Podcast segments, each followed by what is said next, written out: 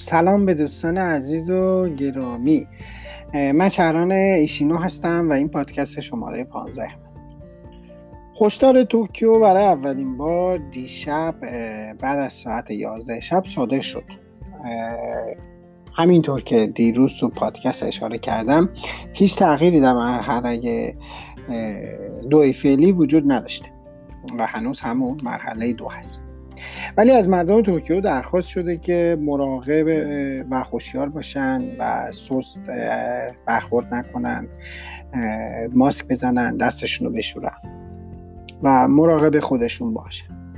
دیروز تعداد کسایی که به کرونا مبتلا شدن در توکیو 34 نفر بود که یه جورایی یهویی زیاد شده بود که امروز تا به الان شده 12 نفر. از 114 کسی که به کرونا مبتلا شدن در یک هفته تا تاریخ 2 ژوئن، یعنی تا دیروز، حدود 30% اونا که میشه 32 نفر از اون 114 نفر مشتری و کارمندای جاهایی بودن مثل هاستس بار.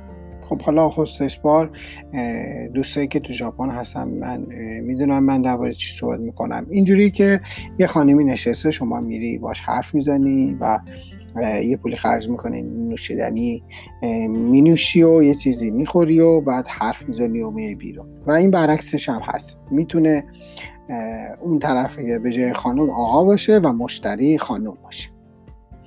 این جاها هم اون درخواست که دولت محلی توکیو ازشون خواسته بود مغازه رو ببندین و هنوز اون درخواست از طرف دولت محلی لغو نشده.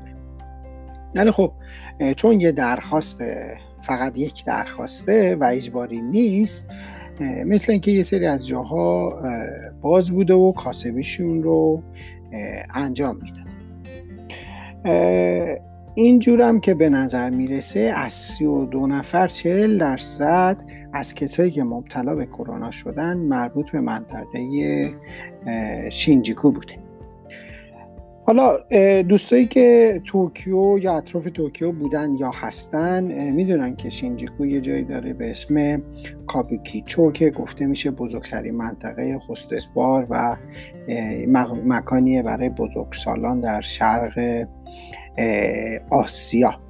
البته میگم این 40% مربوط به منطقه شینجوکو بوده، نه فقط به کابوکیچو، چون به غیر از کابوکیچو یه جاهای دیگه هم توی شینجوکو هستش که از این هاستس بارا هستش.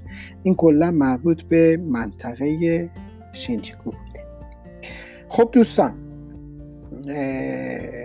امیدوارم که از پادکست شماره 15 منم خوشتون اومده باشه و روز خوبی رو براتون آرزو میکنم و به امید پادکست شماره 16. شهران ایشینو، توکیو، ژاپن.